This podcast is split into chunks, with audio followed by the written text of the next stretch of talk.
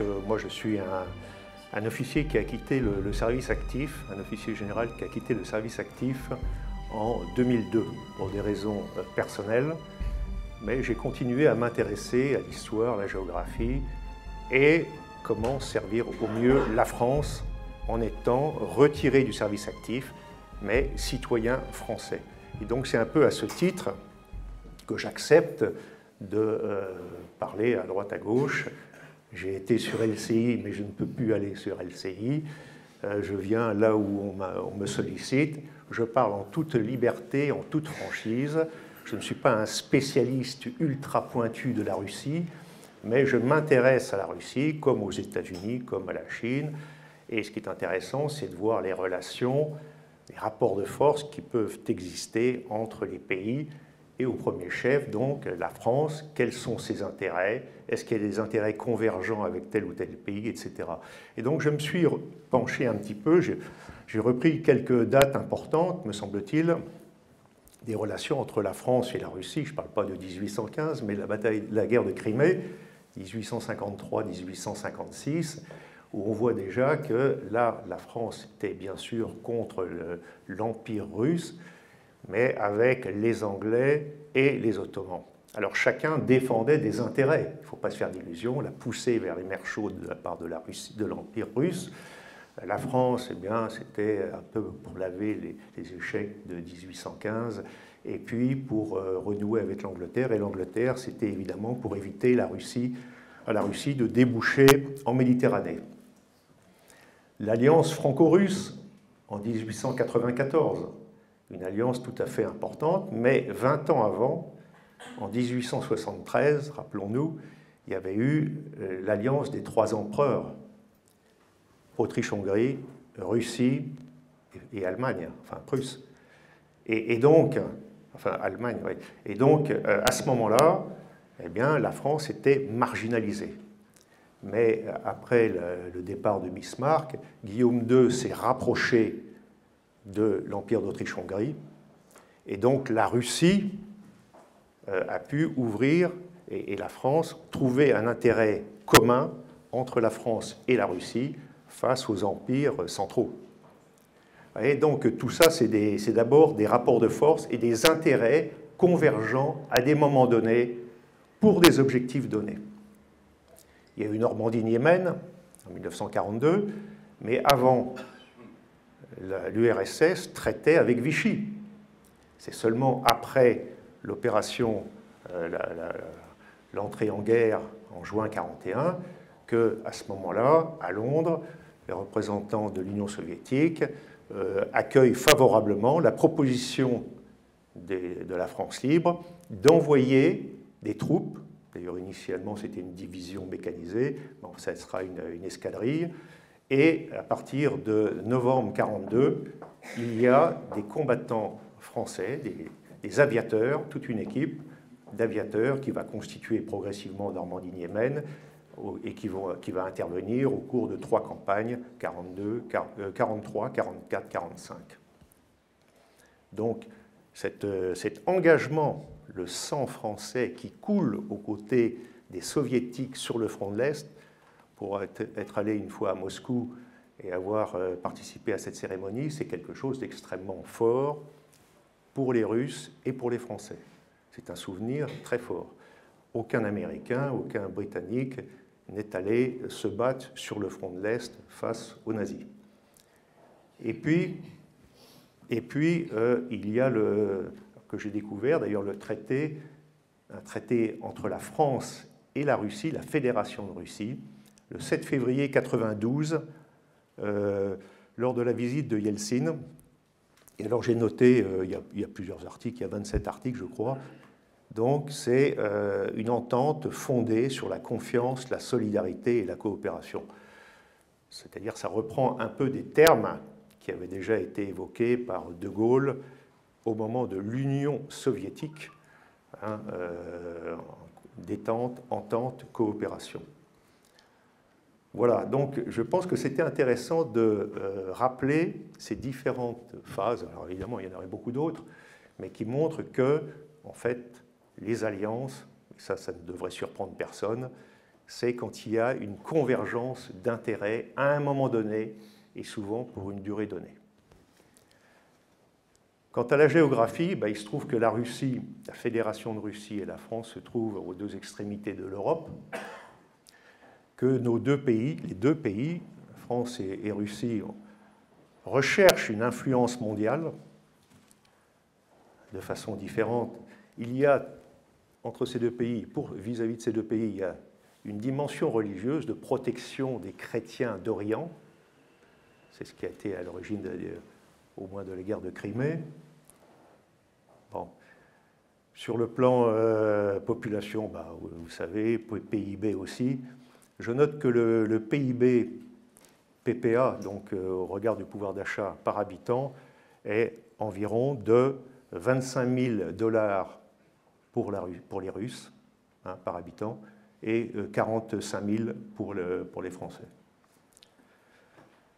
Ce qui est euh, intéressant et convergent, c'est que nos deux pays sont membres du, permanents du Conseil de sécurité. Et d'ailleurs, on, on a vu ça notamment au moment de la guerre en Irak, la deuxième guerre d'Irak, où il y a eu une affirmation et donc l'affranchissement par les Américains de passer par la voie de l'ONU, d'une résolution de l'ONU, dans la mesure où notamment la Russie et la France, euh, sans compter l'Allemagne, mais qui n'est pas membre du Conseil de sécurité, Ne, je dirais, ne, ne voulait pas s'engager dans ce, cette deuxième guerre du Golfe. Euh, la France est une puissance nucléaire indépendante. Dans l'Europe, c'est la seule puissance indépendante. Je ne parle pas de la Fédération de Russie, bien évidemment, mais dans l'Europe dite occidentale, dans l'Union européenne, y compris britannique, la France est la seule puissance nucléaire indépendante. Il n'y a pas de double clé. C'est une puissance indépendante sur le plan spatial. On a été le troisième pays, la France était le troisième pays à lancer un satellite au début des années soixante, après les États-Unis et l'U R S S. Alors, la France a un intérêt à ce que le monde soit multipolaire.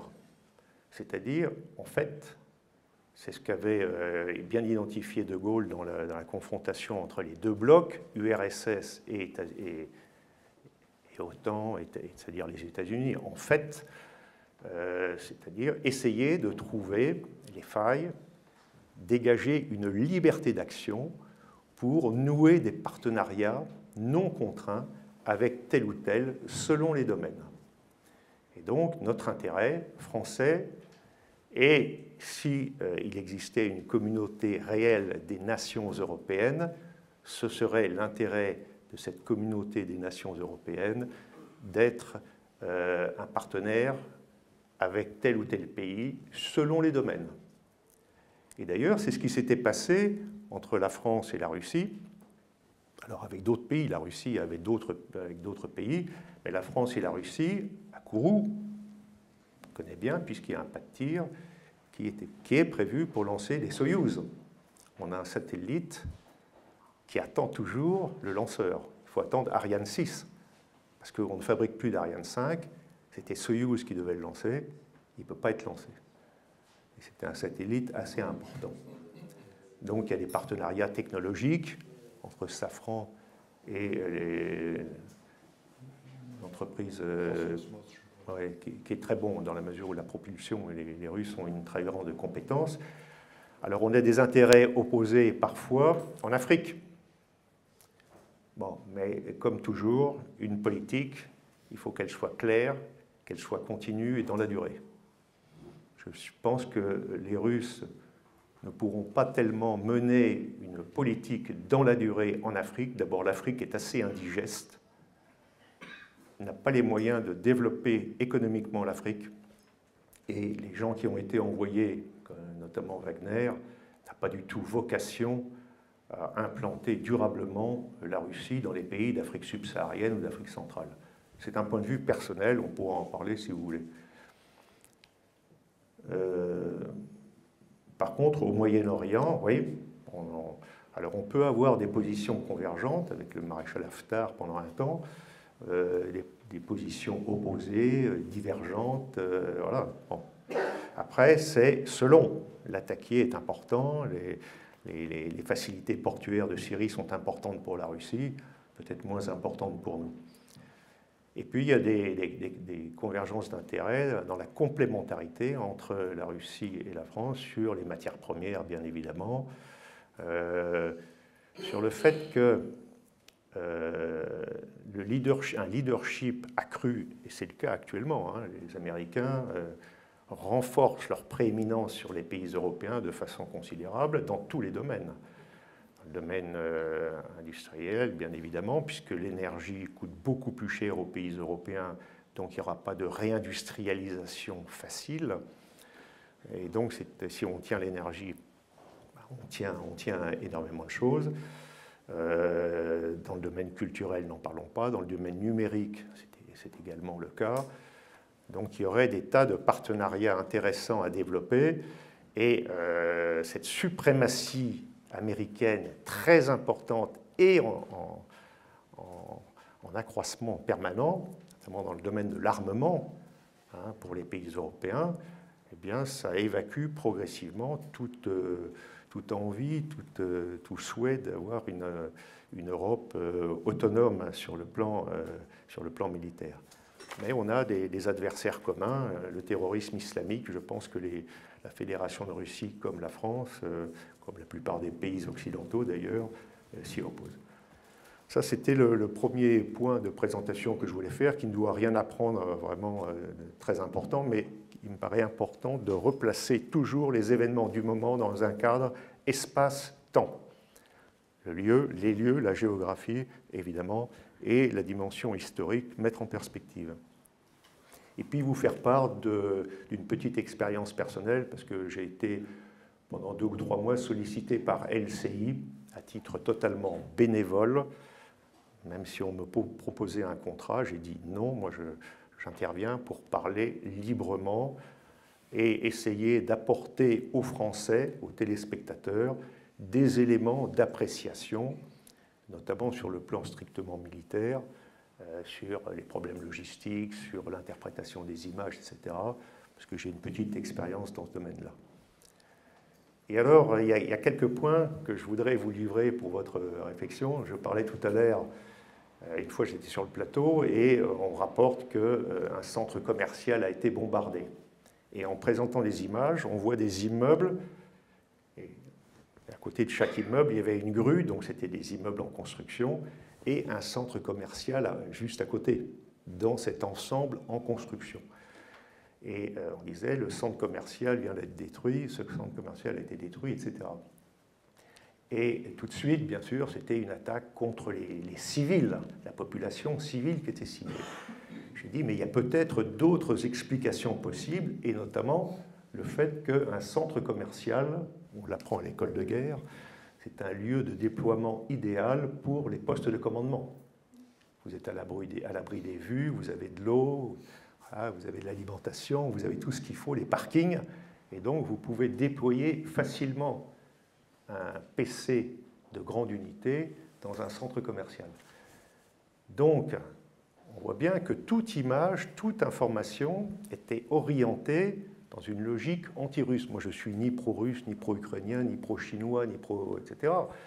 Mais déjà, quand on oriente toute l'information dans la même direction, on peut se dire que c'est faux. Et c'est une dimension de la guerre. C'est-à-dire que là, c'est la guerre informationnelle qui agit sur les, les, les populations, sur la population et les téléspectateurs, pour faire adhérer une population à un point de vue. C'est-à-dire on n'est plus dans la logique de les médias devraient contribuer à l'éducation et à la formation des citoyens pour apprécier, pour apprécier des réalités et développer l'esprit critique. Il n'en est rien. C'est vraiment l'enseignement que je tire de, de L C I. Pareil, pareil pour les attaques. Alors on dit d'un côté, il y a des missiles qui tombent sur les immeubles. D'ailleurs, souvent, c'est de faibles pertes humaines. Hein. Quand je dis de faibles, c'est moins de dix très souvent. Et en même temps, on dit, il y a des missiles qui ont été interceptés. S'ils ont été interceptés, donc ils n'atteignent pas les objectifs initiaux. mais ils tombent là où ils ont été interceptés. Et forcément, au lieu de tomber sur la centrale électrique, et cetera, ils tombent directement, on ne sait pas où, mais certainement, puisque c'est dans les villes, sur la population. Donc, c'est dans, dans l'explication, c'est dans le déficit d'explication des options que je vois une, une, vraiment une démarche délibérément euh, désinformante. Mariupol n'est pas Verdun. À Verdun, on ne s'est pas battu dans la ville de Verdun. On s'est battu à l'extérieur, dans les forts et dans les, dans les bois, et cetera. Le bois des Corps, il n'y a pas loin d'ici, d'ailleurs, l'avenue ou la rue de, du colonel Drian, le, le, le héros du bois des Corps. Donc, euh, Mariupol n'est pas Verdun. À Verdun, il y a eu trois cent mille morts. Donc, euh, donc si vous voulez, c'est autre chose. Le massacre de Boutcha. Une fois, je suis sur le plateau et on parle des massacres de Boutcha. Et donc, on me pose la question et je dis, tiens, plutôt, on ne me pose pas la question, je dis, tiens, à propos du massacre de Boutcha, est-ce que sur ce plateau, il y a des journalistes qui ont connaissance du euh, compte-rendu de la mission envoyée par la France, mission de gendarmes spécialistes de l'identification judiciaire, pour avoir un retour intéressant et a priori objectif. Et alors, instantanément, Catherine Gentil, que j'avais eu l'occasion de connaître un petit peu, parce que je m'occupais des journalistes pendant un temps dans la guerre du Golfe, m'a dit « Ah, mais vous, euh, vous ne reconnaissez pas les massacres de Boutcha ». Et je lui réponds, moi, mon problème, ce n'est pas de savoir s'il y a eu des massacres ou pas, je voudrais savoir si vous, vous avez connaissance du compte-rendu de la mission effectuée par les gendarmes. Les gendarmes, c'est des, c'est des Français comme moi, je voudrais bien savoir ce qu'il en est. Et puis, on est passé à autre chose. D'ailleurs, c'est à partir de cette question que je ne vais plus à L C I, non pas de mon chef, mais je ne suis plus du tout sollicité.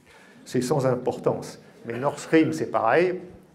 Enfin, je pourrais multiplier les exemples, puisque euh, euh, c'était Pujadas qui m'a demandé « Bon, alors, euh, est-ce que vous pensez qu'avec la composition de la commission d'enquête, on va avoir la, la vérité sur le Nord Stream, la destruction de Nord Stream ?»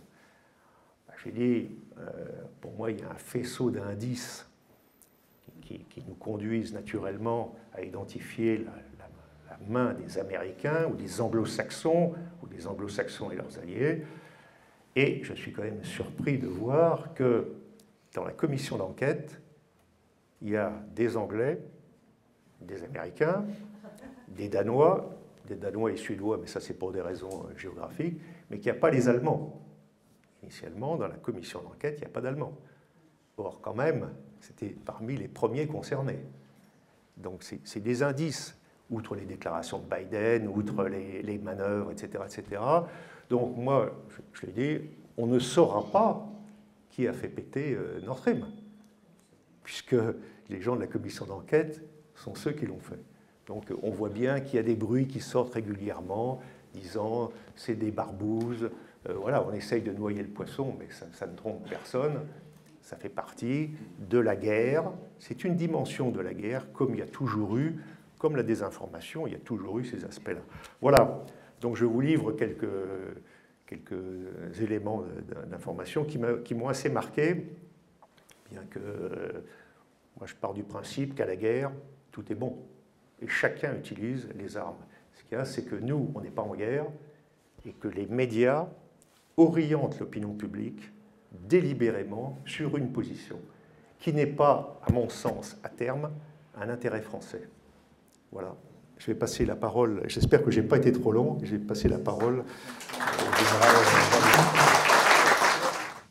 Bien, alors, par rapport à mon camarade, moi j'ai quitté l'armée euh, bien plus tard, parce que je l'ai quitté en deux mille dix-huit, euh, et entre-temps j'avais aussi enseigné pendant onze ans la géopolitique euh, dans une grande école militaire de formation d'officiers. Voilà. Euh, mais je voudrais, euh, sans être trop long, rappelez tout de même des, des petites choses qu'on semble oublier. La guerre n'a pas commencé le vingt-deux février deux mille vingt-deux, elle a commencé en deux mille quatorze, lorsque, euh, à la suite de la réannexion de la Crimée, je pèse mes mots, réannexion, la Crimée n'a jamais été euh, ukrainienne. Avant d'être russe, elle était ottomane.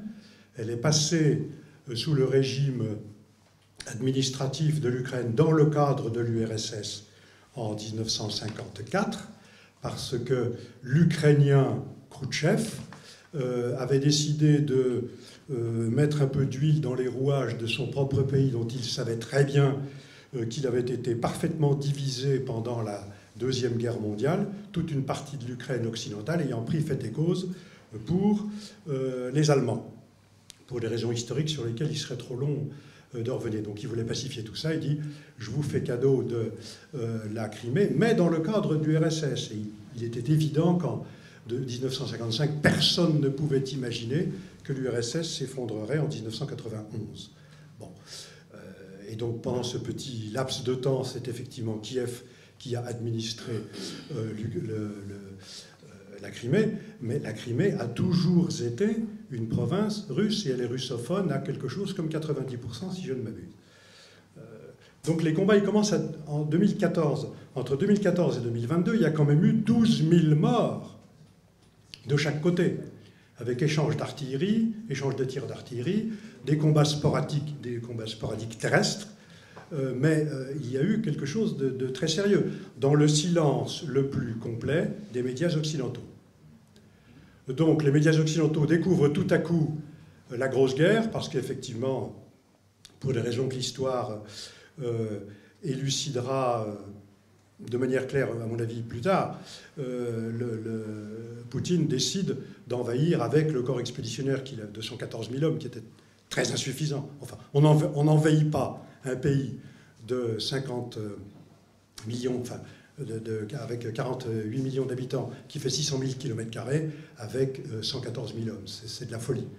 Euh, chaque militaire sait que euh, on attaque au minimum avec un rapport de force de deux contre un. Il a attaqué avec un rapport de force de un contre trois. Euh, l'armée ukrainienne étant numériquement beaucoup plus puissante que l'armée euh, que l'armée russe, euh, que, disons que le corps expéditionnaire russe. Bon. Euh, et là, tout d'un coup, euh, nos journalistes ont découvert... Euh, que euh, la Russie, ce qui était exact, euh, violait les, les frontières internationales. Et nous nous sommes mis à condamner la Russie de manière extrêmement stricte. Ça aurait été acceptable si nous avions été nous-mêmes inattaquables. Mais j'étais aux premières loges dans l'affaire du Kosovo, et je me souviens que nous avons bombardé, sans mandat de l'ONU, sans que la Serbie nous ait attaqués, pendant soixante-dix-huit jours, la Serbie, dont Belgrade, avec... J'avais tous les soirs sur mon bureau, parce que j'étais aux affaires dans les Balkans, j'avais tous les soirs sur mon bureau ce qu'on appelle les A T O, Air Task Orders, les, les, les, la liste des missions aériennes. Et je me souviens d'un jour où il y avait huit cents sorties, c'est-à-dire huit cents avions alliés qui allaient bombarder la Serbie. Euh, et nous ne violions pas l'ordre international. Et lorsque les Américains ont envahi l'Irak, ils n'ont pas violé l'ordre international. Est-ce que l'Irak avait attaqué les États-Unis?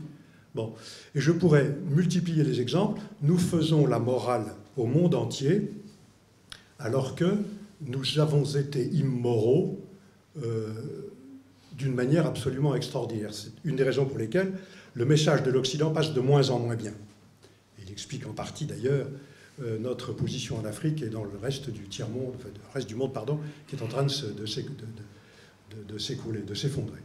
Euh, donc, je, je voulais rappeler très brièvement toutes ces petites choses, parce qu'elles elles nous sortent de la tête. Elles nous, elles sont, vous savez, on, on, on est dans, dans une époque de poisson rouge, on n'a plus aucune mémoire, mais les autres peuples ont des mémoires, de la mémoire.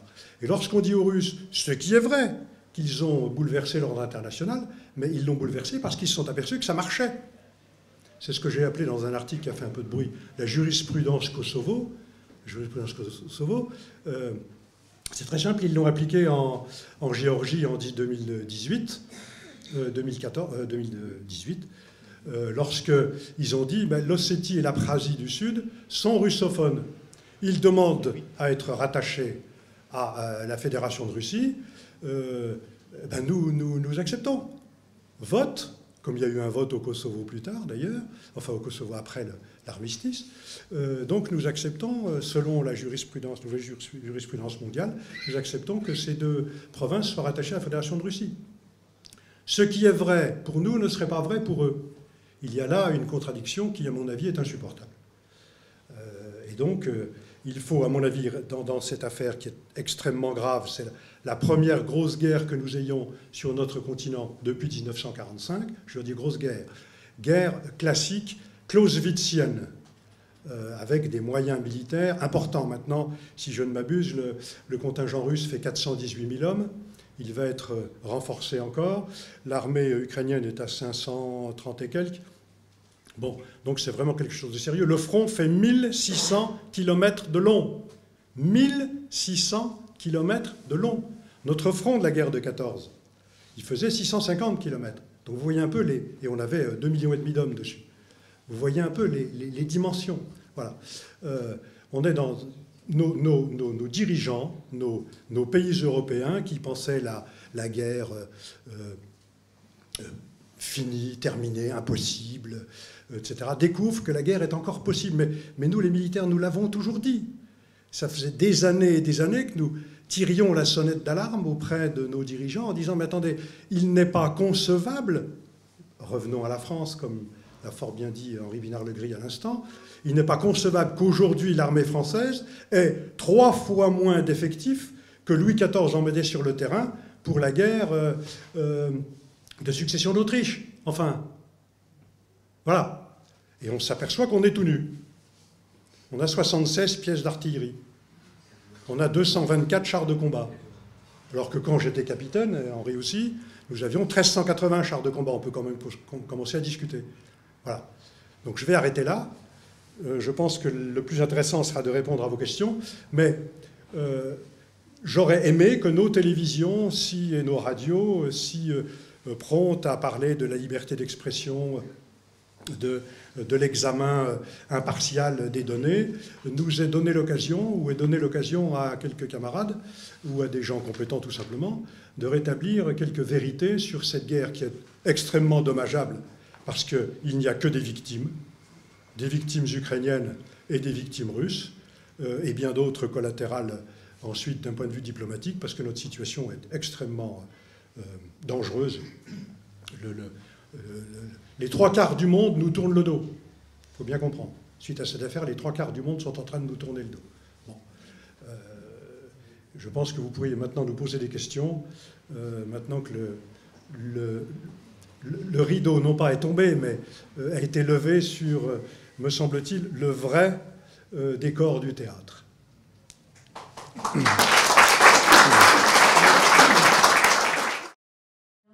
Combien de temps ce conflit va durer? Alors ça, je me lancerai jamais dans des prévisions. Non, parce qu'il euh, y a une chose qui est sûre, c'est que rien n'est sûr. Et le pire n'est jamais sûr. Donc, euh, on ne peut absolument pas se prononcer. Il y a trop de facteurs qui peuvent intervenir, aussi bien aux États-Unis, alors on parle des élections, euh, il peut y avoir un problème. Par exemple, on parle des avions destinés à l'Ukraine. Mais si les avions, ces avions effectuent une mission, peut-être en territoire russe, et devrait et devait se poser ensuite en Pologne, ça poserait des, des, quand même une vraie question du droit de suite. Mais si la Pologne est attaquée, alors que fait l'OTAN? L'OTAN, c'est-à-dire les États-Unis. Est-ce qu'il y a une escalade classique? Il y a, il y a trop de facteurs. C'est absolument impossible. Ah bon, moi, je ne me lancerai jamais là-dedans. Maintenant, c'est plutôt euh, qu'est-ce qu'on peut tirer comme enseignement. Alors moi, c'est pour la France, pour la Russie, euh, voir ce que, ce que l'on peut faire, et cetera. Je pense personnellement que euh, l'un des problèmes de cette guerre, c'est la volonté américaine. Je suis sûr que parmi les gens ici présents, beaucoup ont lu le, le, le Grand Échiquier de Brzezinski. Et c'est cette espèce de bande de terre qui va des Pays-Baltes, la Pologne, l'Ukraine et qui isole l'Europe de la Russie. C'est ça qu'il faut bien voir. Et, et aussi la partie de la Roumanie. Et cette partie de l'Europe de l'Est, dite Europe de l'Est, eh bien, c'est comment ramener et de mettre sous la, la volonté américaine les pays européens pour permettre aux États-Unis de conserver le leadership mondial face aux Chinois. Parce que dans le bouquin de Brzezinski, pour ceux qui l'ont lu, c'était en quatre-vingt-dix-sept, donc c'était l'objectif affiché, c'est clairement l'affaiblissement de la puissance eurasiatique, c'est-à-dire, à l'époque, la Fédération de Russie. La Chine n'étant perçue que comme une puissance régionale et limitée à une puissance régionale. Mais la menace, c'était l'Eurasie. Et d'ailleurs, il y a une carte qui, qui montre très bien que la colonne vertébrale de l'Europe future, otanienne, c'est la France, l'Allemagne, la Pologne et l'Ukraine. Il y a une carte dans le livre qui, qui rappelle ça. Donc c'était tout à fait dans l'ambition, dans l'objectif américain, et d'isoler, il suffit de regarder les cartes, hein, moi je suis un grand amateur de cartes, et de regarder cette bande de terrain. Alors maintenant il y a la Finlande, mais la Finlande était neutre, et bien que neutre, ne faisant pas partie de l'OTAN, maintenant elle, elle risque d'en faire partie, euh, elle avait quand même acheté cinquante-six F trente-cinq avant les opérations en, en, en Ukraine. Elle participait aux manœuvres de l'OTAN. Donc ça ne change rien. cinq millions et demi d'habitants, elle n'a pas de puissance offensive. En fait, ça ne change pas grand-chose. Ça allonge la frontière terrestre, vous voyez, mais euh, qui fait, il y a vingt mille kilomètres de frontière terrestre quand même pour la, pour la Russie. Donc c'est un, c'est un problème. Donc je suis désolé, Irina, mais je ne répondrai pas à cette question parce qu'il y, y a trop de paramètres euh, en jeu. Et euh, elle peut durer... Euh, en fait, s'il si y a une percée, s'il y a une avancée significative, ça pourrait se passer d'une façon ou d'une autre. Mais je ne vois pas les Russes abandonner les oblasts, personnellement, ni, ni le, la Crimée. Après, s'il y avait une, une offensive extrêmement puissante et qui contraigne, qui arrive jusqu'à la frontière russe, moi je pense, hein, mais c'est un avis strictement personnel, que les Russes pourraient, pourraient utiliser l'arme nucléaire tactique. Hein. Si vous voulez, l'arme nucléaire tactique, c'est un, deux, cinq, dix kilotonnes. C'est ça, le, si vous voulez, c'est pas, la Russie n'est pas l'Irak. Et la Russie a cinq mille têtes nucléaires, dont mille têtes nucléaires tactiques. Donc, euh, alors bien sûr, il y a tout un dialogue. Poutine n'a pas menacé, très prudent, c'est l'intégrité, la survie, et cetera. Mais moi, je suis de ceux... Je, je pense que les Russes, mais vous le savez mieux que moi, ne raisonnent pas comme les Occidentaux, ou comme les Français, ou comme les Allemands, et cetera. D'ailleurs, chacun raisonne différemment. Il ne faut pas psychiatriser les uns et les autres, sous prétexte qu'on ne veut pas faire l'effort de comprendre la mentalité des autres. Les gens du renseignement savent qu'il faut aller... écouter, comprendre dans le détail les mentalités, les objectifs, les, ce qui motive, voilà, l'esprit de sacrifice. Pourquoi un pays sacrifie sa jeunesse? Donc il y a quelque chose. Voilà, c'est défendable. C'est une explication, ce n'est pas une justification, mais c'est une explication.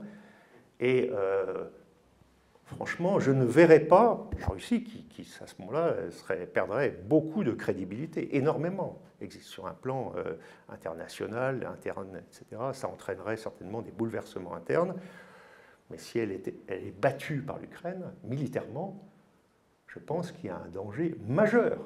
Et ça ne doit pas échapper aux Américains, qui, eux, visent euh, un affaiblissement, mais surtout pas un bouleversement, parce qu'on verrait quoi? Ben, l'OTAN, c'est-à-dire les États-Unis, est-ce qu'à ce, qu ce moment-là, ils donneraient la double clé pour une riposte nucléaire tactique en Ukraine? Ça veut dire que les États-Unis s'engageraient dans la guerre nucléaire, ce que je ne crois pas. Bon, enfin, tout ça, vous voyez, il y a des tas de suppositions, des tas de supputations. Après, chacun a son avis personnel, mais ça, moi, je... Voilà. Il y, y a un facteur clé, moi, qui m'étonne beaucoup, c'est que euh, nos, nos dirigeants ou les observateurs en général n'ont pas compris deux choses absolument capitales. Premièrement, Poutine ne peut pas perdre. Je veux dire, dans son esprit, ça n'est pas possible. Le, le Donbass, Luhansk et, et Donetsk, c'est leur Alsace-Lorraine. C'est russophone à euh, quatre-vingt-cinq pour cent à peu près. Euh, et et le, la, la frontière, la vraie frontière russe, quand on regarde une histoire, une carte de, de l'histoire sur le temps long, globalement, elle passe sur le Dniepr. C'est pas pour rien qu'il y a des Cosaques sur le Dniepr, les, les Cosaques Zaporogues, qui campaient d'ailleurs en mille huit cent quinze sur le champ de Mars ici. Zaporogues, c'est quoi? C'est Zaporia, c'est Zaporoge. Donc, pour, si on met les Cosaques là, si on a mis les Cosaques là, c'était les marches de l'Empire. D'ailleurs, le mot Ukraina, Ukraina, ça veut dire marche de l'Empire. Ce sont les, les Kraïna qu'on avait à Knin, qu'on avait dans les Balkans. Dans, dans, dans les marches de l'Empire austro-hongrois. C'est donc un pays de marche. Euh, et là, euh, euh, Poutine, je dis Poutine, mais les Russes ne peuvent pas perdre, ne peuvent pas voir ces oblasts passer définitivement dans le camp occidental, euh, euh, j'allais dire euh, non orthodoxe, euh, parce que là aussi, il faut voir les frontières religieuses. On n'a rien compris si on ne regarde pas les frontières religieuses. Or, la frontière religieuse, justement, elle, elle, globalement, pour simplifier, elle passe sur le don. Après, après on est chez les uniates, on, ce sont des gens de rite orthodoxe, mais euh, rattachés à Rome. Bon. Et puis ensuite, on a l'Ukraine catholique. Bon. Euh, la deuxième chose, c'est que Zelensky ne peut plus perdre. Fin mars, on sait qu'il était décidé à demander des pourparlers pour trouver une solution de compromis. Euh, de, de, vingt-deux, oui, fin, fin mars de deux mille, pardon, pas fin mars euh, deux mille vingt-trois, fin mars deux mille vingt-deux. Euh, D'après ce que l'on m'a dit, euh, et de sources assez crédibles, euh, les Américains l'ont dit non, non, non, c'est pas le moment, vous pouvez pas, et l'ont dissuadé euh, de d'entamer des, des discussions. D'ailleurs, les, les, euh, les Turcs, qui sont dans une position extrêmement intéressante, bien que membres de l'OTAN. Ce sont les seuls, d'ailleurs, dans la région à pouvoir faire le lien et à, à pouvoir valablement, euh, fort de leur position, qui est restée extrêmement modérée vis-à-vis euh, euh, et de Kiev et de Moscou, euh, se faire les intermédiaires. Les, les, les Turcs, ils l'ont dit, ils étaient tout à fait prêts à, à, à discuter. D'ailleurs, il y avait déjà eu des échanges, des échanges bilatéraux, hein, pas des échanges trilatéraux. Bon. Euh, donc les, les deux adversaires ne peuvent pas perdre. Euh, et c'est là que les choses deviennent extraordinairement compliquées. Alors est-ce qu'on se, est-ce qu'on s'achemine sur une guerre d'attrition? Parce qu'actuellement on est dans une guerre d'attrition. Hein. C'est à celui qui tuera le plus de monde en face. Euh, ça peut durer des années et des années. Est-ce qu'on s'achemine vers un, un conflit gelé euh, comme celui de la Corée du Nord et de la Corée du Sud? Est-ce qu'on s'achemine vers une, une, une défaite d'un des deux, d'une des deux parties? Là, j'approuve complètement ce qu'a dit Henri Pinard-Legry. Personne ne peut le, personne ne peut le, le dire valablement, valablement. En fait, peut-être que les, les seuls qui peuvent sans doute vraiment décider, ce sont les Américains. Dans la mesure où leur but de... Parce qu'à chaque fois, il faut chercher à se mettre dans la peau de l'autre. Les Américains, ils ont un objectif.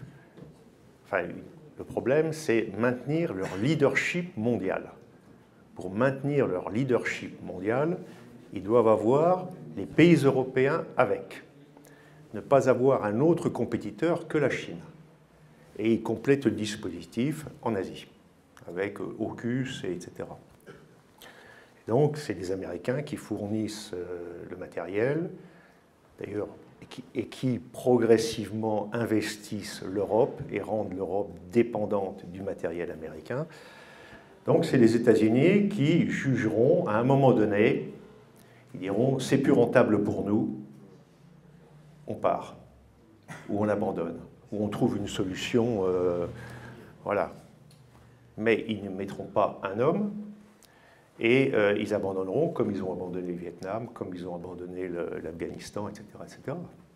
Voyez, eux, ils sont dans une logique, but de guerre, qu'ils ne font pas mais qu'ils financent, qui sert leur industrie d'armement essentiellement. La part des exportations américaines ne cesse de croître dans le monde. Donc, euh, si vous voulez, pour eux, jusqu'à ce jour, c'est intéressant, c'est rentable. Les Russes, ils ont leur but de guerre, entre guillemets. Euh, les Chinois, ils tirent profit, comme les Turcs, comme les Iraniens, comme les Israéliens. Parce que quand on parle de glacis, on oublie des glacis qui s'appellent le Golan, mille kilomètres carrés, c'est-à-dire un vingtième d'Israël, le Golan qui a été conquis sur la Syrie. Un vingtième de la superficie d'Israël n'est pas reconnu, c'est un territoire occupé, et l'ONU n'a jamais reconnu la conquête du Golan. Et donc, je ne veux pas rappeler la, la, la Rhénanie euh, qui a été réoccupée, et qu'on n'a pas voulu et ou pu, et cetera, pour des, des raisons... Mais le Golan a été annexé. Le nex... Non, mais il est annexé, mais il n'est pas reconnu internationalement. Non, mais il a été annexé par Israël, mais il n'est pas reconnu internationalement. C'est toujours un territoire occupé. Un vingtième, entre parenthèses, ça représenterait pour la Russie un dixième. Euh, non, un vingtième, ça, ça représenterait la superficie de, de l'Ukraine, hein, entre parenthèses. Bon, non, mais il n'y a pas de comparaison à faire. Cuba, c'était un glacis, et cetera, et cetera. Quoi, les Caraïbes, c'était un glacis pour les Américains. Donc, euh, la notion d'intérêt, ceux qui peuvent décider, c'est les Américains. Et puis, pendant ce temps-là, les Chinois ben, ont une énergie qui n'est pas trop chère. Euh, ils contribuent à la dédollarisation. Ils construisent le monde multipolaire, et cetera. Et puis les, les perdants, d'une certaine façon, je pense, c'est la Russie et les pays européens. Alors, est-ce que la Russie est perdante? Je pense qu'elle est perdante quand même. Alors, à long terme, peut-être pas. Mais ce qui est certain, c'est qu'il peut y avoir des convergences ultérieures. Parce que vous avez noté qu'entre l'alliance des trois empereurs et le... l'alliance franco-russe, il y avait vingt ans. Hein. On est passé de l'un à l'autre en vingt ans. Donc rien n'est impossible à terme. Il faut viser loin, parce que je crois que la géopolitique, c'est le, le long terme. Et objectivement, les intérêts des nations européennes qui veulent exister, je ne parle pas des, des suiveurs, mais des... Alors évidemment, ça dépend de beaucoup de choses, et de la Russie, c'est quand même de retrouver des possibilités de partenariat, parce qu'il y a des vraies complémentarités entre les nations européennes et euh, les Russes et la Russie, ce qui n'a pas échappé aux Américains.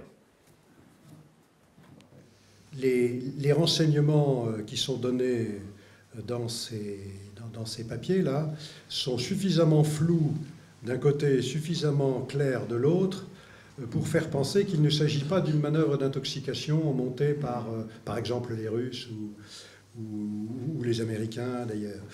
Euh, euh, la, la cohérence interne, il y a plusieurs, euh, plusieurs milliers de papiers, la cohérence interne de ces papiers est euh, parfaitement euh, euh, établie. Euh, la symbologie militaire, enfin bon, le, le, le vocabulaire étudié, euh, employé, euh, les, euh, enfin, tout concourt à ce que ce soit Euh, des papiers qui euh, sont, ont effectivement été sortis de réunions, euh, euh, de réunions euh, classifiées. Euh, et puis, euh, comment dire, si, si, ça avait, si ça avait été une, une opération d'intox, il ne serait pas resté caché ou oublié pendant plus d'un mois. Euh, or, ils sont restés... Euh, à peu près inconnu, du, du, pas du public, mais même des, des chercheurs, pendant plus d'un mois dans je ne sais quel euh, logiciel ou mémoire euh, d'un site euh, confidentiel, et tout d'un coup, ils, ils sont ressortis. Donc je pense qu'il faut leur accorder, euh, leur accorder euh, euh, foi. Euh, alors après, euh, eh ben nous verrons, hein, l'histoire tranchera. Mais personnellement, d'après ce que j'ai lu, Euh, je, je me rangerai aux côtés de ceux qui pensent que c'est authentique. Alors moi, j'ai lu un petit peu, je voudrais co compléter là. Moi, je suis quand même d'une prudence de serpent. Je ne vous cache pas parce que euh, aujourd'hui, il y a des... Vous voyez, comme tout le monde se rappelle de l'affaire la, Fortitude, les, les manipulations de désinformation, on fait croire des trucs, les lieux de débarquement, et Euh, dans les documents, si vous voulez, on, on peut faire passer qu'une partie des informations, des, des renseignements. Si vous voulez, il faut aller à la source. Et là, ce n'est pas nous qui pouvons le dire, ce n'est pas les journalistes, je crois, et je me méfie beaucoup des journalistes. En fait, c'est... Euh, parce qu'on voit tout. Je dirais que... Je pense que les, les Français, et je suis quasiment sûr, qu'on a le détail de tous les dispositifs. On sait exactement où se trouvent les canons, les chars, les machins, les trucs, et cetera. Il ne faut pas se faire d'illusions. Aujourd'hui, avec les satellites, on connaît tout en détail. Donc, euh, c'est peut-être pas indispensable de dire, euh, voilà, les papiers, est-ce que c'est utile? Moi, je, je suis très réservé, même si ça paraît crédible. Et je, je reconnais que c'est ce qui a été euh, confirmé par un certain nombre d'experts et tout. Mais... à titre personnel, je suis d'une prudence de serpent, et je, je, parce que même les photos, on peut les, on peut les manipuler, bien évidemment, les films, on les manipule comme on veut, et, et de la part des Américains, pour avoir été confronté à euh, ce, cette question-là, donc je n'ai aucune confiance, et d'ailleurs, personne n'a confiance dans les informations américaines, notamment quand on a vu le général Powell faire la démonstration des armes de destruction massive, l'ONU. Donc, euh, vous voyez, tout, et, et les mensonges ne manquent pas dans... Alors, ce n'est pas les services qui mentent. Souvent, c'est le politique qui utilise les, les renseignements des services. C'est le politique qui s'exprime. Ce n'est pas le service. Les fuites, ben voilà, c'est des relais qui, qui passent des, des parties, des bribes d'informations, euh, mais euh, maquillées, et cetera. Et après, c'est difficile de... de faire la différence. Il faut comparer ce qui vient d'Hélios, par exemple, pour les Français, et ce qui vient des satellites américains. Sur un même objet, on dit, tiens, c'est curieux, on ne voit pas la même chose à la même heure, au même endroit. Ah bon? Oui. Donc les Russes, ils ont des satellites qui tournent, et ils savent sans doute mieux, si, je pense qu'ils ils exploitent bien leurs leur, leur photos satellites, euh, ils ont quand même des, des sources. Alors, ceci dit, on dit qu'il y a eu des, des erreurs d'appréciation, d'évaluation. Est-ce que c'est le politique qui n'a pas suivi ses services? Est-ce que c'est les services qui ont désinformé par, euh, par manque de caractère, et cetera. Allez, il faut être direct.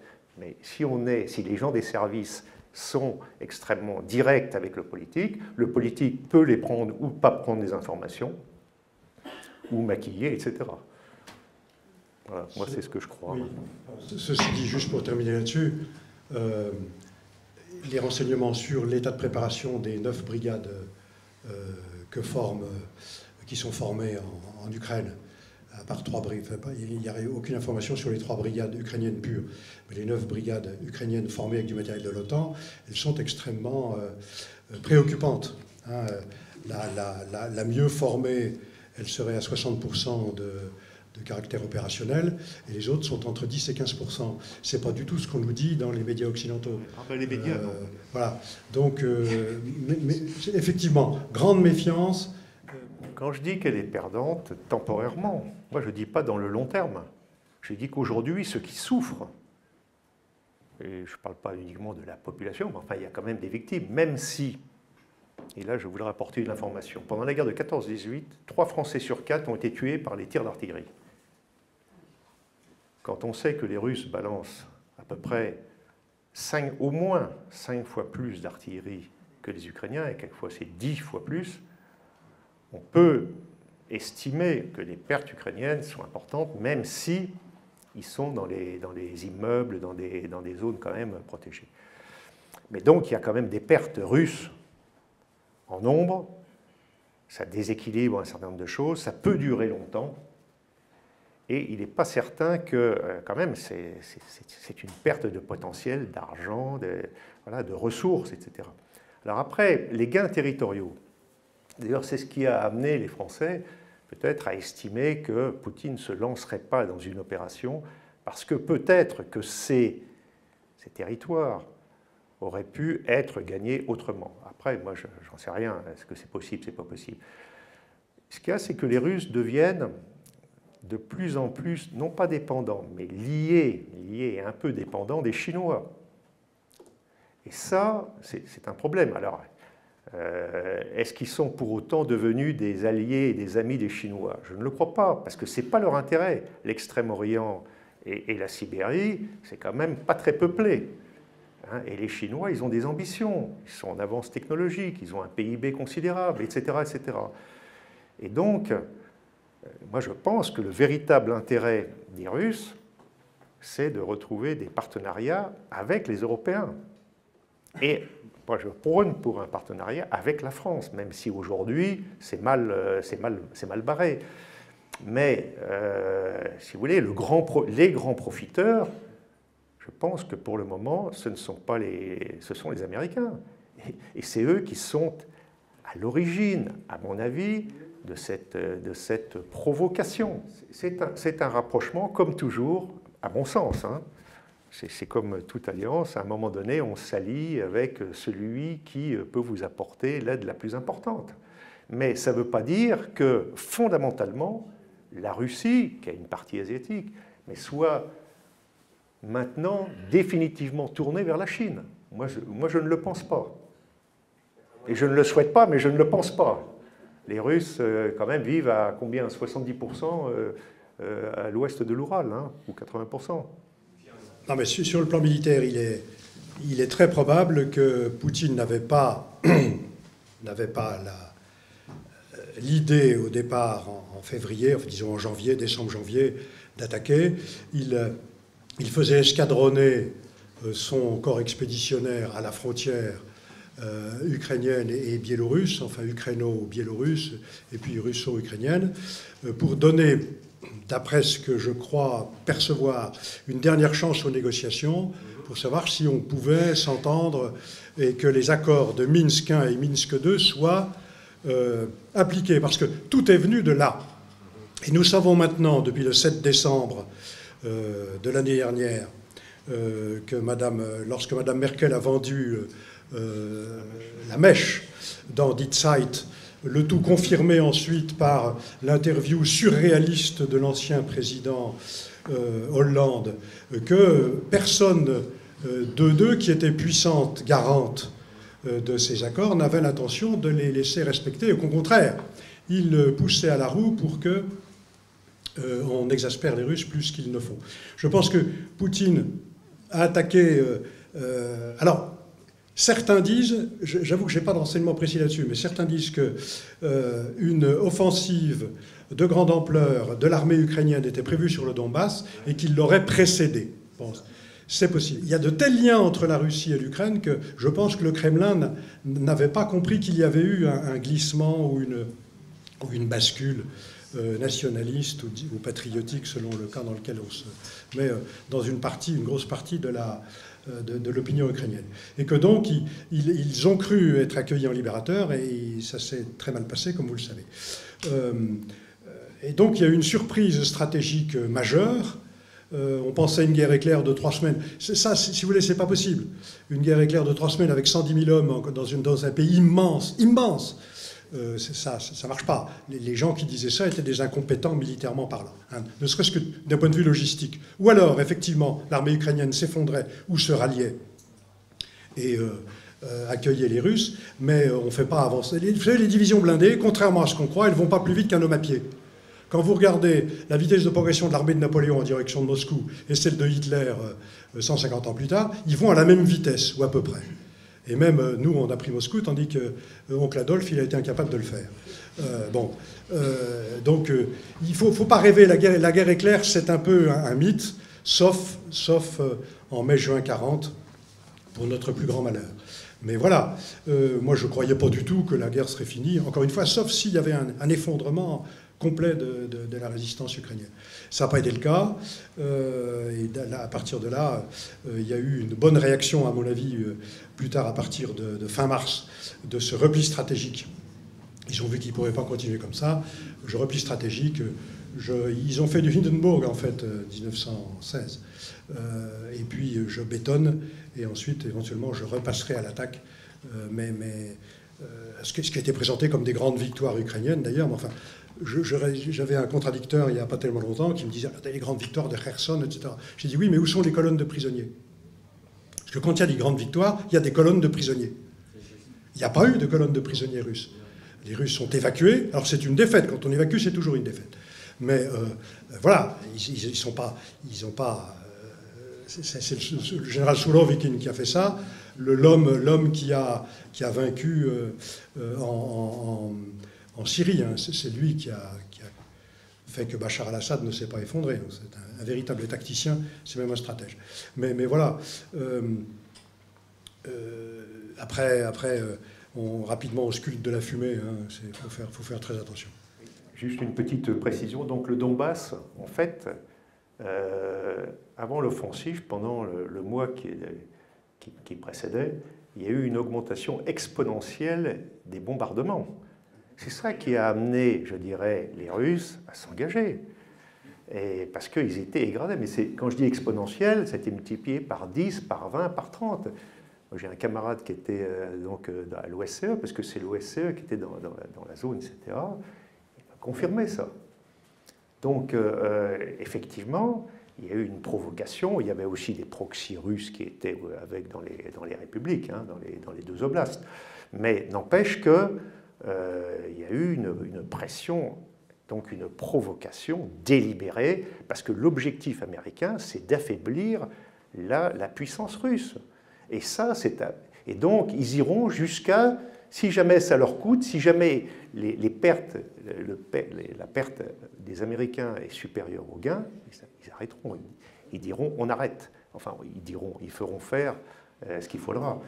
Et, et euh, donc, il faut, je pense que là où a fauté le renseignement russe, me semble-t-il, c'est qu'ils n'ont pas mesuré le rôle des forces spéciales anglo-saxonnes et polonaises, qui ont largement contribué Euh, au moins à former les forces spéciales ukrainiennes ou un certain nombre d'unités ukrainiennes et, et notamment l'équipement en missiles sol-sol, comme c'était dit, et solaire courte portée, parce que l'action qui a été menée sur Kiev, ça a été euh, la catastrophe.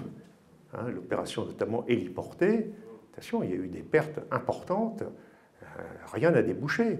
Parce que des missiles à courte portée, en plus l'opération n'était pas forcément, euh, je dirais, du vol tactique, comme on sait faire, en, quelque, en, notamment en France. Euh, et donc là, ça a été un échec. Mais le raccourcissement des frontières, j'ai relevé une citation de, de l'empereur, « Les secrets des grandes batailles consistent à savoir s'étendre et, à se de, et à se concentrer à propos. » C'est-à-dire qu'en fin de compte, il faut manœuvrer dans la défensive comme dans l'offensive. Et raccourcir le front, euh, évacuer des zones qu'on estime peu rentables, coûteuses, et cetera, pour concentrer ses efforts sur un domaine, parce qu'il y a un endroit où il faut avoir la supériorité. Et c'est là où on peut percer par rapport à l'objectif visé. Sur la durée, il y, a, il y a un petit chiffre que je vous donne, qui est paru il y a, il y a peu de temps, hein. Au mois d'avril, euh, Les, les Ukrainiens manquent terriblement d'obus de cent cinquante-cinq millimètres. Ils ont une consommation journalière moyenne de mille huit cent cinquante obus. Les Russes en, leur en balancent sur la tête vingt mille. vingt mille obus, c'est le, le chiffre de production totale des usines de fabrication d'obus de cent cinquante-cinq de l'ensemble de l'OTAN. Euh, voilà, donc il y a une supériorité en, en feu d'artillerie, et comme le disait Henri Pinard-Legry, euh, la, la quasi-totalité de nos pertes en quatorze dix-huit, c'est suite au feu d'artillerie. À l'époque, nous avions la première artillerie du monde avec l'artillerie russe, l'artillerie russe, mais c'est plus le cas. Voilà, donc, vous voyez, on, on, on, c'est pour ça que je parlais tout à l'heure de guerre d'attrition. Euh, il y a quand même des, des signaux d'alarme, d'alerte pour ceux qui disent « mais euh, l'Ukraine ne peut que... » ne peut que gagner euh, avec les chars qu'on va lui donner. Enfin, bon, enfin franchement, pour ceux qui connaissent un petit peu, moi, ça me fait sourire. Je ne sais pas qui gagnera, hein, mais ce que je sais, c'est qu'on ne gagne pas avec quelques bataillons de chars. Parce qu'en fait, on leur donne, l'OTAN leur donne quelques bataillons de chars. Un bataillon de chars, c'est trente chars. Bon, euh, et puis il faut savoir les manœuvrer, et puis en plus, ils ne sont pas du même modèle, et puis il faut être entraîné, et puis il faut avoir l'agilité. Le problème, c'est qu'on a affaire à des incompétents qui, qui, qui tiennent les, les, les, les micros, et même des gens qui ont eu la même formation que nous, qui disent n'importe quoi parce que c'est la mode. C'est un petit peu énervant. Alors, sur la fourniture de gaz à l'Ukraine, je sais que pendant euh, plusieurs mois après le début de la guerre, l'Ukraine était toujours approvisionnée en, en gaz. Aujourd'hui, à vrai dire, je n'en sais rien. Je, je ne sais pas. Il passe pour l'Hongrie. Alors, oui, il y a du gaz qui passe pour la Hongrie parce qu'il y a un contrat et les Russes respectent les contrats. C'est, c'est, je dirais que... Les Ukrainiens ne l'ont pas saboté, non, non. Et les Russes ne l'ont pas bombardé. Non, parce que je pense que les, les Hongrois doivent euh, payer une taxe à l'Ukraine qui alimente la guerre, et cetera. Parce que c'est toujours pareil, il y a toujours beaucoup de choses qui se passent en dehors des vues et des sues des, des, des pays. Nécessité fait loi, hein. S'il faut qu'il y ait de l'argent, hein, l'argent on va le chercher où on veut, hein, où on peut. Et, et là, il n'y a, a pas de morale. Il n'y a pas de morale. Et d'ailleurs, c'est pour ça que, les, à mon avis, les Américains ont fait péter Nord Stream, c'est pour euh, arrêter toute euh, tentative de renégociation des Allemands avec les, avec les Russes, ou d'arrangement. Voilà, c'était une source. Là, maintenant, paf, il n'y a plus de, il n'y a plus de gaz. Donc, les, les Allemands ne, sont, ne peuvent pas revendiquer quoi que ce soit euh, dans une relation euh, nouvelle avec les Russes, pour le moment. Ça permet aux Américains de vendre leur gaz de schiste. Ah, quatre fois plus cher. Quatre fois plus cher aux Allemands. Et, et à nous. Mais sur, sur le plan économique, parce qu'il euh, y a la, la partie, vous savez qu'il y a trente pour cent des terres, les Tchernozium, des terres euh, noires euh, ukrainiennes, qui sont détenues par des quatre groupes américains, dont Monsanto, et cetera. Bon. Alors, surtout les, mais c'est surtout euh, quatre groupes américains qui, qui disposent de, de centaines de milliers d'hectares. Hein. Il faut voir, d'ailleurs. Dans la partie russe. Pardon ? Plus que la Sauvage, dans la partie russe. Oui, euh, alors, pas que dans la partie russe. Parce que les, les Tchernozium, ça s'allonge vers l'ouest hein, aussi. Dans la partie russe, ils ne la garderont pas. Mais euh, je dirais que les, euh, il faut voir la, le blé qui a été exporté. Est-ce que justement ce blé vient de quelle région? Bon, ça c'est le premier point. Deuxième point, il y a l'aspect nucléaire. Parce qu'évidemment, le, les Américains visent la, la fourniture de, de matières fissiles plus le... le remplacement des centrales nucléaires russes à terme hein, par des centrales américaines. Et donc, il y a tout un marché, non seulement en Ukraine, mais dans, dans l'Europe de l'Est, et cetera. C'est-à-dire que déjà, la reconstruction, elle est, elle est préparée. Les Américains sont des grands planificateurs là-dedans. Hein. Et euh, comme d'ailleurs dans la guerre de, de Bosnie, et cetera, si vous voulez, les, il, a, il fallait voir les équipes de reconstruction des affaires dites civilo-militaires qui préparaient déjà, tout était évalué, le nombre de ponts à reconstruire, le nombre de machins, le nombre de trucs, tout était sur fiche. Bon, et donc euh, déjà, il y a des, des gens qui préparent la reconstruction. Voilà, et donc ça va faire tourner l'industrie américaine, les financements, les machins, et cetera. Comme ça qu'ils vont se rembourser. Mais là, aujourd'hui, c'est l'industrie de guerre américaine qui, qui arrose. Hein, puisque initialement c'était le matériel soviétique qui était dans les pays de l'Est qui a alimenté l'Ukraine, remplacé par du matériel américain qui arrivait dans les pays de l'Est, et puis maintenant c'est du matériel américain qui arrose euh, y compris l'Ukraine. Enfin, pour le moment, tout, euh, je dirais que pour le moment, euh, ils se paieront sur la bête les Américains. Hein, sans... Il faut pas se faire illusion. Si ils ont accès si ils ont accès ensuite à l'Ukraine. Après, c'est le, dans les négociations, qui, qui tiendra l'Ukraine? Il y a aussi un détail qui, qui a échappé, euh, ou qui échappe toujours aux, aux commentateurs, c'est le fait que la Russie dispose, seule puissance au monde, des missiles hypersoniques opérationnels. Il y a des missiles hypersoniques en développement, en expérimentation aux États-Unis, en Chine. Nous, nous travaillons aussi dessus, mais on est à un stade de développement très inférieur. Le Kinjal, il marche. Mach dix, avec une portée de plusieurs milliers de kilomètres. Et ils sont en train d'armer leurs sous-marins nucléaires d'attaque. Vous savez que les, les sous-marins nucléaires, vous avez les sous-marins nucléaires lanceurs d'engins. Ils en avaient mis six à la mer en février, juste avant six, juste avant euh, l'offensive. Mais ce sont des missiles balistiques Euh, qui, qui lance des, ce qu'on appelle des corps de rentrée à des altitudes de trois mille kilomètres, et puis bon, avec une portée de douze mille kilomètres. Non. Mais là, je parle de missiles qui peuvent, des, des missiles qu'on appelle à changement de milieu, et ils viennent de tirer, à titre expérimental, le premier Kinjal à partir de sous-marins d'attaque, euh, comme une torpille, si vous voulez, comme nous, on a des missiles aussi à changement de milieu dans nos sous-marins, mais les, les, les, ce sont les premiers, et les seuls au monde capables de tirer des missiles hypersoniques, donc que personne pour le moment ne peut intercepter, d'autant qu'ils ont une trajectoire aléatoire. Le problème, ce n'est pas tellement la vitesse, encore que Mach dix, ça commence à être très respectable. Euh, parce que, attention, les corps de rentrée nucléaire, c'est quand même un Mach dix-huit, hein, entre Mach dix-huit et Mach vingt. Oui. Bon, euh, là, Mach dix, ça devient très respectable, mais en plus, ils ont, ils ont des trajectoires euh, euh, aléatoires. Et ça, les Américains le savent. Enfin, nous, le, tout, tout le monde, tous les gens sérieux le savent. Donc, c'est bien beau de dire Poutine, il est horrible, il est machin, mais enfin, il a quand même les poches pleines. Euh, et il a un gros, gros revolver dans sa poche, quoi. Euh, donc, un, un peu de prudence, peut-être, s'imposerait dans les qualificatifs et dans euh, les prévisions d'avenir. Un militaire, il est là pour obéir. Alors, si un général euh, en activité dit « je ne suis pas d'accord avec mon gouvernement », il pose son képi sur la table et il prend le chapeau mou. Euh, donc, euh, il est absolument normal, défendable et inattaquable que les camarades qui sont aux responsabilités en ce moment aient une position. Si le gouvernement est atlantiste, ils sont atlantistes ou ils sont démissionnaires. Alors, à, à titre privé et personnel, ils peuvent avoir des positions différentes, mais euh, euh, il n'est pas pensable qu'il euh, y ait une différence, quelle qu'elle soit, peut-être dans certaines euh, nuances extrêmement ténues, entre les positions officielles et celles du, du commandement ou des officiers généraux en général. Voilà. Euh, euh, ensuite, euh, l'effet d'aubaine, euh, vous savez, il faut, faut bien comprendre que cette nouvelle loi de programmation militaire... Alors, rendons, rendons... grâce au président Macron, qui est le premier président de la cinquième République, à avoir tenu sa parole en matière de loi de programmation militaire. Aucun de ses prédécesseurs, euh, depuis De Gaulle, ne l'avait euh, fait. Aucun.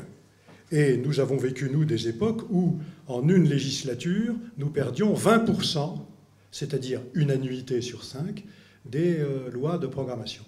Donc, là... La loi de programmation qui vient de se terminer, elle a été correctement exécutée. C'était une loi qui a commencé à rattraper les épouvantables retards que nous avions dans un certain nombre de domaines. La prochaine loi, dont je rappelle que les gros efforts sont faits après deux mille vingt-sept, et oui, après deux mille vingt-sept, donc après le mandat en cours. Donc on verra ce que le prochain fait. Euh, c'est aussi une loi de rattrapage. Euh, Encore une fois, on est passé de mille trois cent quatre-vingts chars en mille neuf cent quatre-vingt-dix-neuf à deux cent vingt-quatre aujourd'hui. On est passé de, de huit cents pièces d'artillerie à soixante-seize, et cetera. Euh, donc là, il y, y, y, y a du boulot. Et donc on a, on a la chance d'avoir en France une armée qui a toutes les capacités, mais comme le disait mon camarade et ami Desportes, c'est une armée bonsaï. Tout y est, mais c'est en tout petit. C'est bien parce qu'au moins on ne perd pas. On ne perd pas les connaissances. Mais euh, quand nous étions petits, euh, petits officiers, le général et moi, euh, on jamais. Petits. euh, il y avait des, des, des exercices avec vingt mille hommes sur le terrain. Faut que je me souvienne, moi j'ai fait toutes ces manœuvres-là. Euh, il y avait vingt mille hommes sur le terrain. Il y avait deux divisions blindées représentant les bleus, une division blindée représentant les rouges en face. Il y a, moi, je me souviens d'un exercice où il y avait sept cents hélicoptères en vol. Bon, on en a trois cents en tout, dont soixante-cinq pour cent de disponibles. Voilà. On est en train de remonter lentement les marches. Combien de temps ça durera, j'en sais rien. Mais ce que pense le haut commandement, le haut commandement, il pense, il est parfaitement libre de penser, il dit la vérité au chef, mais quand le chef dit la vérité que vous direz, c'est ça, il l'a dit, ou alors il part. Donc là, je ne peux pas aller plus loin. Je, je l'ai vécu. Alors attends, je vais, je vais compléter, parce qu'il y a peut-être... Euh... Euh, si vous voulez, concernant la, la position de l'armée, l'armée est disciplinée, elle sert les intérêts supérieurs de la France.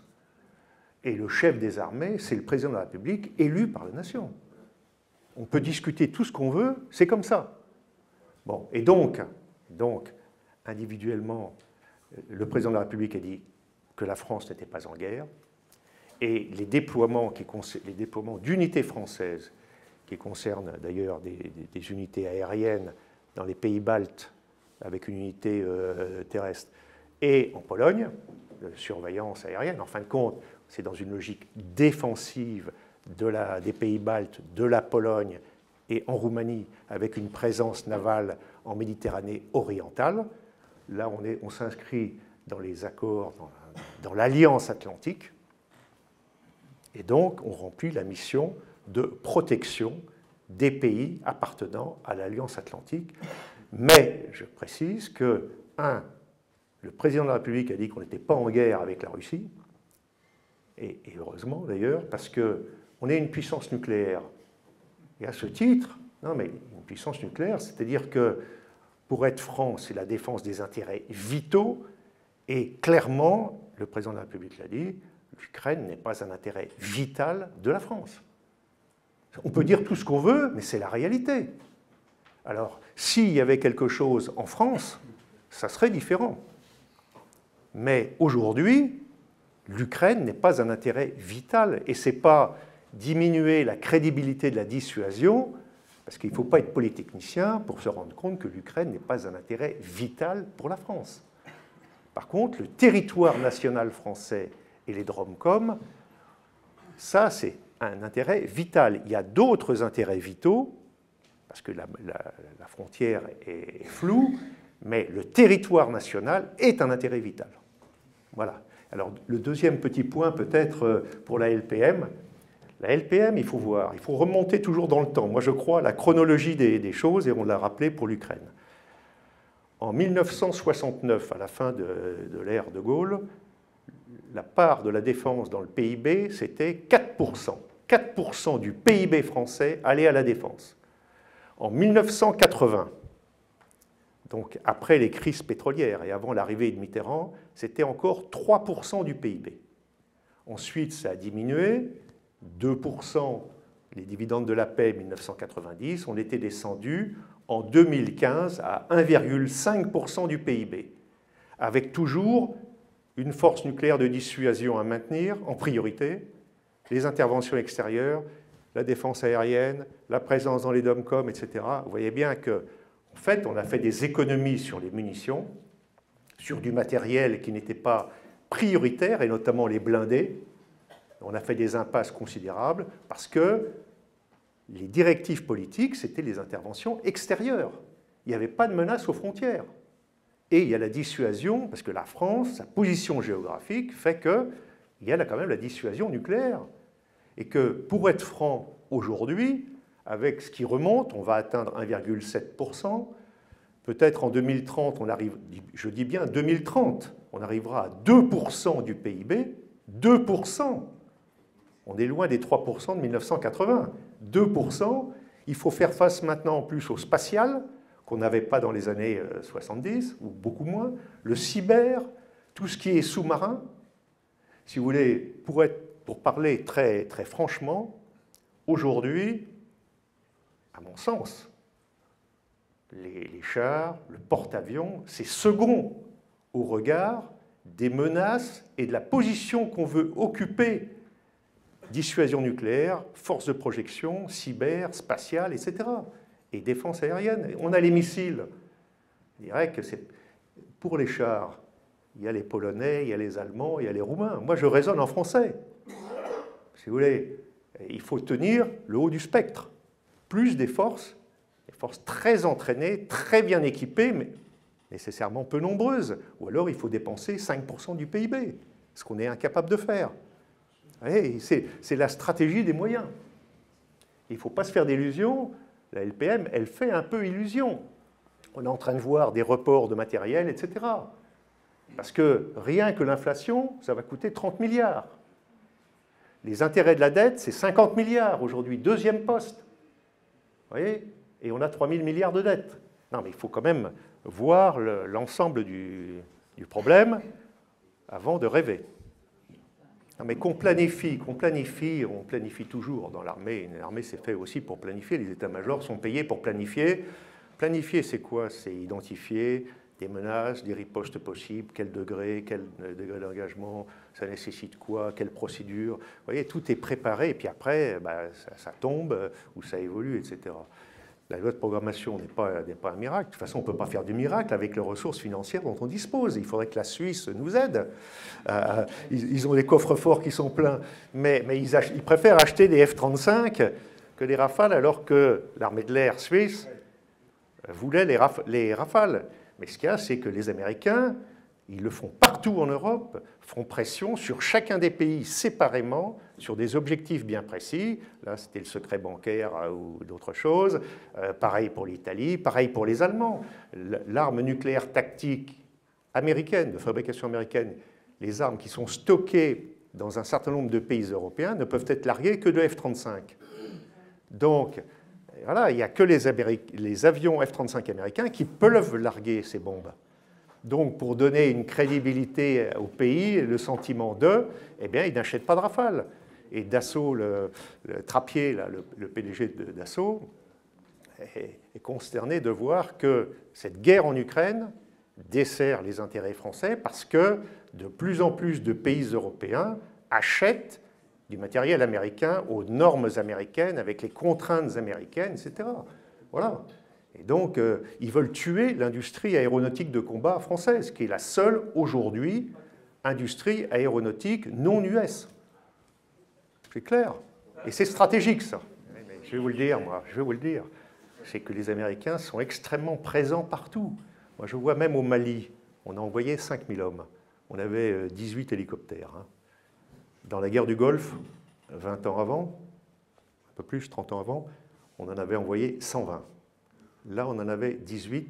Et la guerre d'Algérie, mille neuf cent soixante, on en avait quatre cent cinquante. Alors, certes, les hélicoptères étaient dans notre ordre, et cetera. Les Américains, ils sont omniprésents. Ils ravitaillaient nos avions au Mali. C'est eux qui assuraient l'exploitation, enfin, au moins la, la récupération des, des renseignements qui venaient de, des drones Reaper.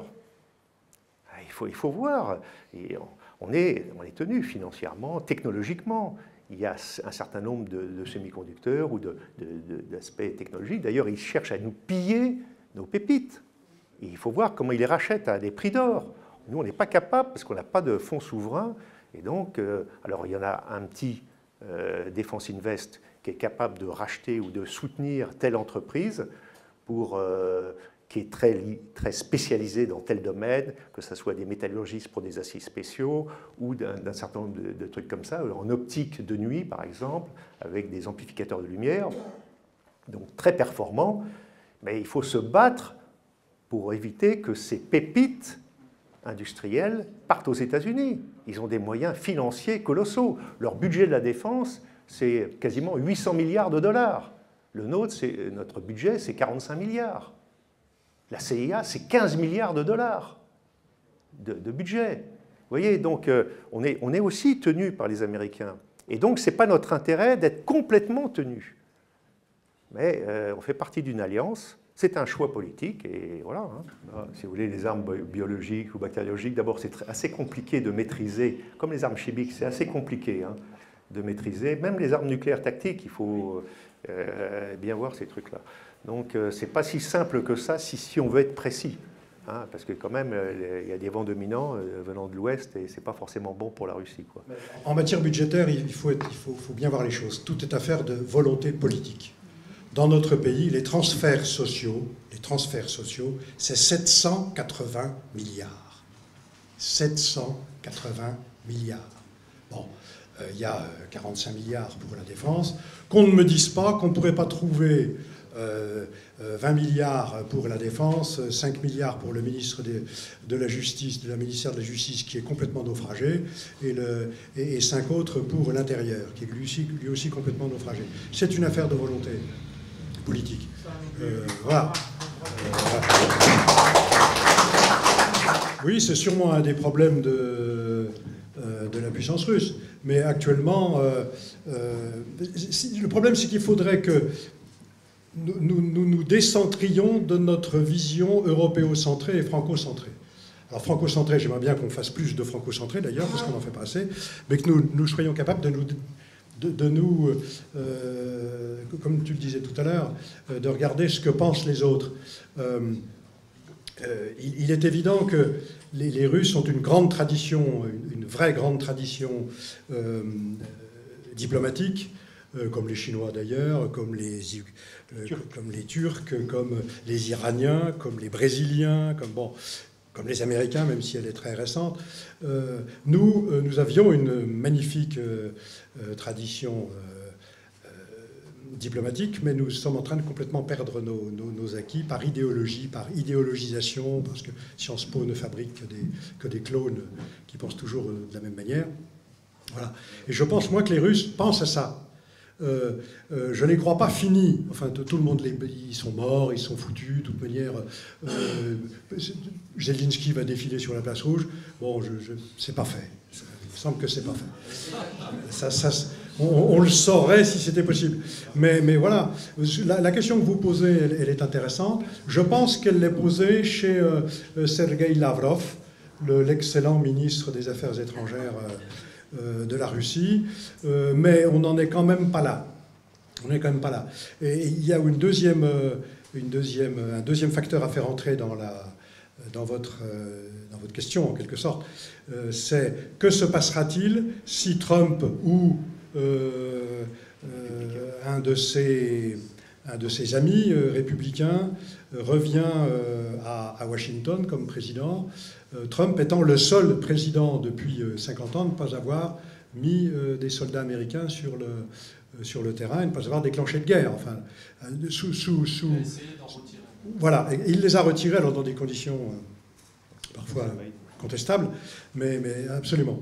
Euh, donc, euh, qu'est-ce qui se passera? Et je pense que élection américaine avec éventuellement alternance euh, démocrate-républicain, mais républicain pas à la, à la Reagan, républicain à la, à la Trump, mettons, euh, joint à euh, un rapport de coût-efficacité de mon soutien américain à, euh, à Zelensky, à l'armée ukrainienne, euh, ça commence à coûter très très cher, et puis euh, voilà, euh, peuvent faire vraiment évoluer les choses. Ouais, je ne sais pas si, euh, en fait, les Russes euh, peuvent ou ont intérêt à humilier. Personne n'a intérêt à humilier. Humilier un peuple, c'est euh, en faire un adversaire euh, extrêmement dur. Donc euh, ça peut être l'intérêt, je pense que c'est l'intérêt des Russes aussi, euh, éviter qu'il y ait la puissance, la toute-puissance chinoise. Et euh, la, la multipolarité, elle est intéressante pour les pays qui veulent exister. Voilà. Et euh, en l'occurrence, il y a des partenariats à nouer. Moi, je, pour la France, il peut y avoir un partenariat avec les Américains dans certains domaines, avec les Russes dans d'autres domaines, euh, avec les Chinois dans le troisième, les Indiens, euh, voilà, et puis des, des partenaires avec les Brésiliens, euh, et au Moyen-Orient, il y a des choses à faire, et cetera. Si vous voulez, il faut être assez sans état d'âme. Hein. C'est un, un gouvernement, un chef d'État, il doit servir les intérêts de son peuple et la pérennité de la nation. Voilà. Et donc, euh, si vous voulez, il faut, il faut essayer d'être intelligent, d'être clairvoyant, d'être courageux, d'être tenace, et pour, euh, mais humilier les gens, d'abord, ça ne marche pas à tous les coups, et c'est jamais un bon calcul, à mon avis. Je, dans l'histoire, si vous voulez, j'ai du mal à, à voir des gens qui ont gagné en cherchant à humilier. Je ne sais pas, hein, il y a certainement des historiens ici bien plus compétents que moi. C'est pour ça que je, je, moi, je ne crois pas, à, et c'est un pion euh, important aussi dans la stratégie russe, et cetera